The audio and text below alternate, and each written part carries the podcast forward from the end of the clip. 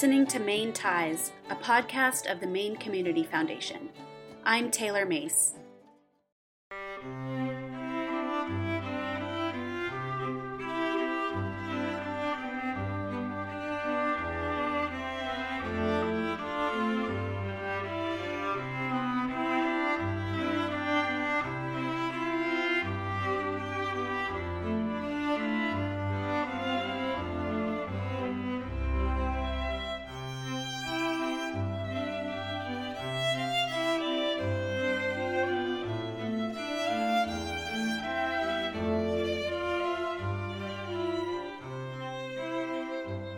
You may recognize that tune, Simple Gifts, which was made famous by Aaron Copland's symphony Appalachian Spring, but is actually a Shaker song written in 1848 by Joseph Brackett, an elder of the Shaker village in Alfred, Maine. Music is just one of the many important contributions Shakers have made to society. At the height of Shakerism, there were an estimated 4,000 Shakers living in the United States in the mid 1800s. Today, the only active Shaker community is at Sabbath Day Lake Shaker Village in New Gloucester, Maine. In 1774, the Shakers, a religious offshoot of Quakerism founded by Mother Ann Lee, resettled from England to North America, mostly creating communities in New England and New York, with some Shaker villages in Midwestern states. The Shaker philosophy relies on several basic tenets, the most important of which are celibacy, race and gender equality, communal living, and worship. The Shakers are perhaps most widely known for their beautiful furniture and architecture, which reflects their beliefs of simplicity and practicality. Michael Graham, director of the Shaker Museum and Library at Sabbath Day Lake, has befriended and studied the Shakers for decades. To quote uh, one of my favorite of Mother Ann's sayings, meet each soul where they stand. When I was in college and I first met the Shakers, I, like so many people on the outside, was very starry eyed. I was um, looking at the, the living Shakers before me as stewards of this incredible history and culture and contributions of furniture making and design, and saw them very much as otherworldly and could not uh, could not relate in any real deep way to to to them and what the inner workings of this community really were about. And Brother Arnold recognized that and told me, as he in his very nature does, he told me one day, listen, you're not looking at this the right way. He said, the Shakers have always been ordinary people attempting to live an extraordinary lifestyle. And the thing about that that resonated so profoundly with me. And that has been the basis of my entire understanding of the Shakers today and of the past is that it embraces the humanity and, and the, the humanness of individuals. We all have personalities. We all have different talents. We all have different strengths and weaknesses that make us vulnerable. But it's in community that collective sharing of those strengths and weaknesses that makes a very strong and dynamic and healthy team. Brother Arnold has lived at the Sabbath Day Lake Shaker Village since January 1978.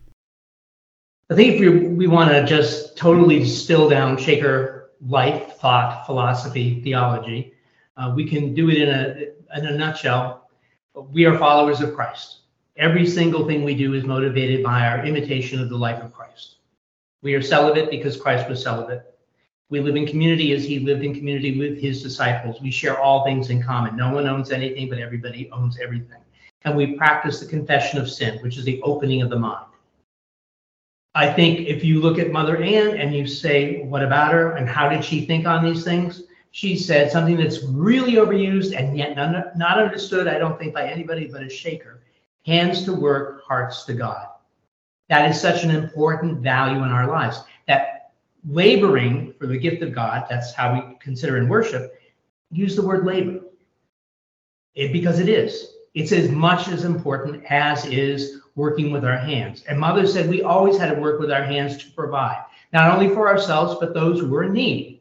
So the idea of practicing charity, of being a peace church, these all emanate out of this whole philosophy of how we are to elevate physical labor. And we are to do it as sort of a prayer to God. We are doing these things not for ourselves and our own personal gain, but rather we're doing it to elevate as a service to God and our through our brothers and sisters in community. And therefore, whatever comes of it is a good. And when the good is, the good is shared. And it's shared either within the community, if that's all it produces, or if there's an abundance, then it's shared with other people.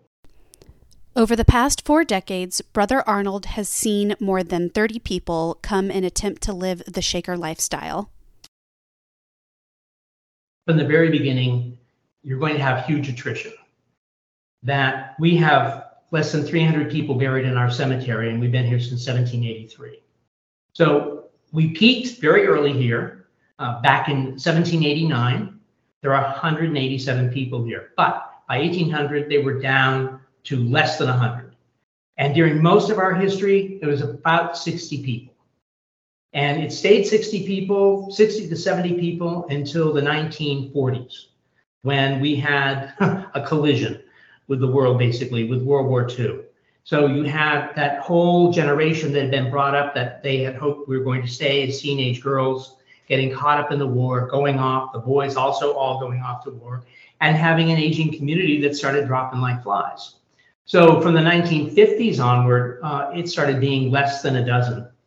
And when I joined in 1978, I made the seventh member. I've seen as many as 11 people living here at this time. Presently, there are two. But there are several people who are interested in the life right now. And I would also add, during all this time period that I've been here, over 30 people have joined the community. And of those, only Sister June and I have remained. I always say, we're not sort of your typical church. It's not like someone's put a new church in and they knock on your door and say, Hey, we got a new one. Come down, worship with us, have fellowship, see how you like it. We knock on your door and said, Go sell all that you have, give it to the poor, come take up your cross and follow me. Well, then people slam the door in your face. Uh, so we have to wait for people to be awake. And when they're awake, then they can can contact us. We go over the requirements and, and the time frame and all of that. And if everything seems copacetic, they're invited to come for a visit. And then it's after visiting on and off for about a year that if it seems mature and, and a right decision to make, that they could come and start the life. And you'd be here a novice for a year, and then you would be here for a sum total of five years before you would be considered a full member or a member of the church. And am I hopeful? I'm more than hopeful. It's my faith, and my, it's my firm belief, and it has always been my firm belief since I since I arrived here that there will always be a church. I can't tell you how many there'll be, but I know that so long as this is relevant to God, that it will continue to thrive. So there will people always be brought to it. The primary industry at the Sabbath Day Lake Shaker Village has been manufactured goods and its herb business. The herb house on the 1,800 acre property is getting ready to undergo a major renovation to become a community and educational center so that the Shakers can share their history and culture with the people of Maine and beyond. The Shakers always had a practical reason to integrate with the outside economically. They've never been entirely self sufficient. So, with a communal workforce, the Shakers had the ability to essentially create early factory-like productions of different types of goods and uh, medicinal herbs in particular uh, were a very important trade for the Shakers at a time before any types of pharmaceutical medicines were available. Um, the Shakers brought knowledge of herbs and herbalism from England and parts of Europe, and they combined it with knowledge that was gained here from indigenous peoples. There were certain native plants growing on properties near or at Shaker villages that could be wild harvested or cultivated and um, dried and prepared for benefit. And the Shakers made an early business out of this and were, in fact, pioneers of herbalism in the United States. Uh, when the 1860s swept in, there was a great deal of change that was brought by industrialism, improvements in technology, railroads that were connecting uh, to national markets, and um, thus began the great chase of competition in the marketplace. And at that point in time, things were changing so quickly for the Shakers that um, it was sort of um, um, a, a yin and yang that as these early utilitarian businesses were on the decline, like herb production, new businesses were developing in marketplaces like tourism. And so the Shakers shifted their resources and their energy into different types of production current with the markets. The herb industry began with the collection of herbs in 1799, which means they started production and sale in 1800. And so far as records, scant though they are, would indicate the herb industry and the seed industry shared buildings until 1824, when that building was renovated and made into the herb house. And it was expanded in 1860 because we had a trustee, Charles Vining, who really, really got into the herbs and he, he said, this is going to be it. And he produced a catalog, which he had a botanist from Harvard University give all of the, the names and also what their medicinal abilities were. And there were 166 varieties. So that was really something that they went gung ho on, and they needed a lot of space, so they doubled the size of the building at that time.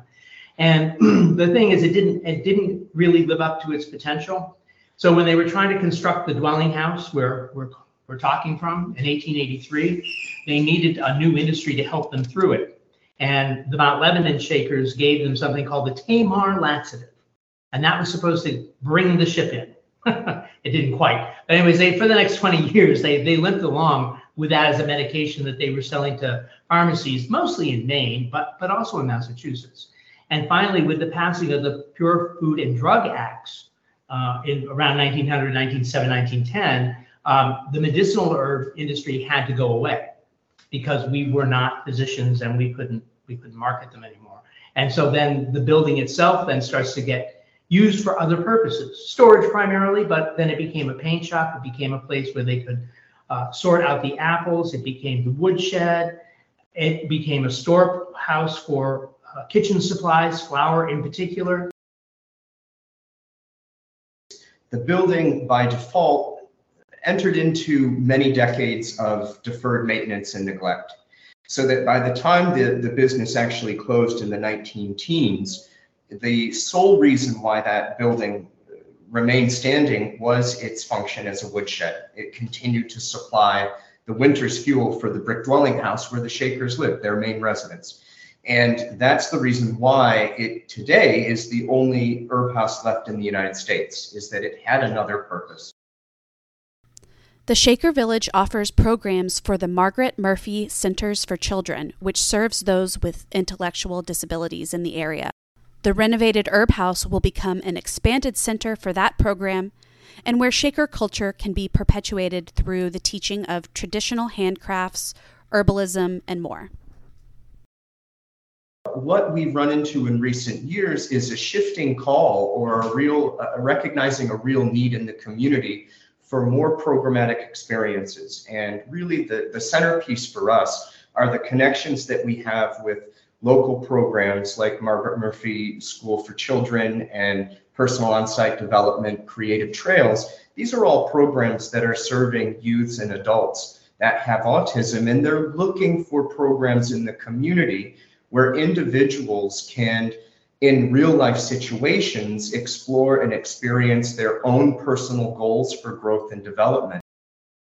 Um, whether it's in the garden, helping harvest herbs, or processing crops, or in the herb department itself, packaging and weighing herbs, labeling products for the marketplace, um, there is uh, there is something for everyone to be able to do, and it's a fun workplace. There's music, there's other people that come in and go, and there's employees who are there consistently every day. So there's a little bit of everything for everyone through these businesses but we can't expand them any further in the, the limited spaces that we have. The, the redevelopment and expansion of the herb business into the herb house is going to allow us to expand that capacity. And it goes far beyond just the means of production. It really is shifting our ability to reach out into the community of Maine and provide a much fuller suite of programs that are going to help, I believe, connect us better with our neighbors we were very, very fortunate to submit our first ever federal grant application to the National Endowment for the Humanities. And due to the good works of our team, our architects, and our partners at Maine Preservation and Maine Historic Preservation Commission, and uh, many others, we we we were recommended for funding. And I understand that we were one of eight projects in the United States that were recommended by the panelists to receive the maximum funding award of $750,000. And that just put us over the moon, to put it to put it simply. And we also recognize the, the traction that that provides to our efforts because that type of distinction coming from the NEH assures philanthropists, donors, uh, a, a, certain assurance of confidence that this is a, a well thought out project that will have beneficial in, uh, impact and outcomes for the community, um, that it's been well conceived. So we are right now, literally at this very moment, beginning to um, fundraise to raise the money for the matching funds required for the, the NEH money. The, the NEH grant um, is a four to one match, which means we have to raise a little over $3.2 million over the next three years to uphold our end of receiving that recommendation for funding from them. Uh, the challenge is steep.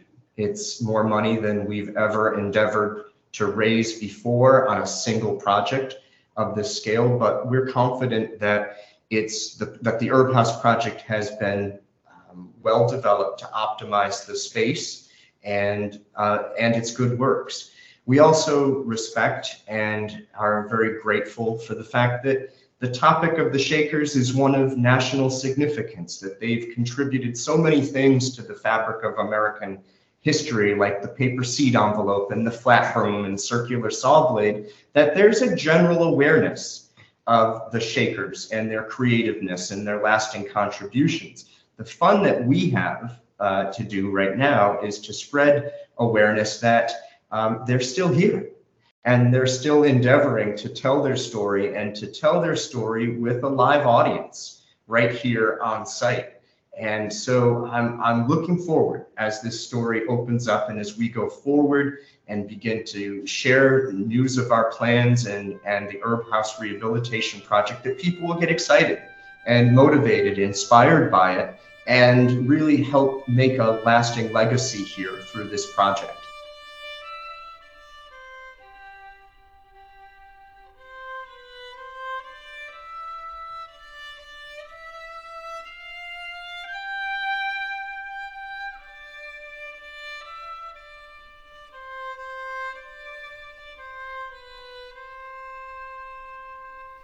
Simple Gifts is performed here by Palaver Strings, a non-profit string ensemble based in Portland. To learn more about the Shakers, visit maineshakers.org. Listen to all episodes of Maine Ties at mainecf.org slash podcast or subscribe wherever you listen to podcasts.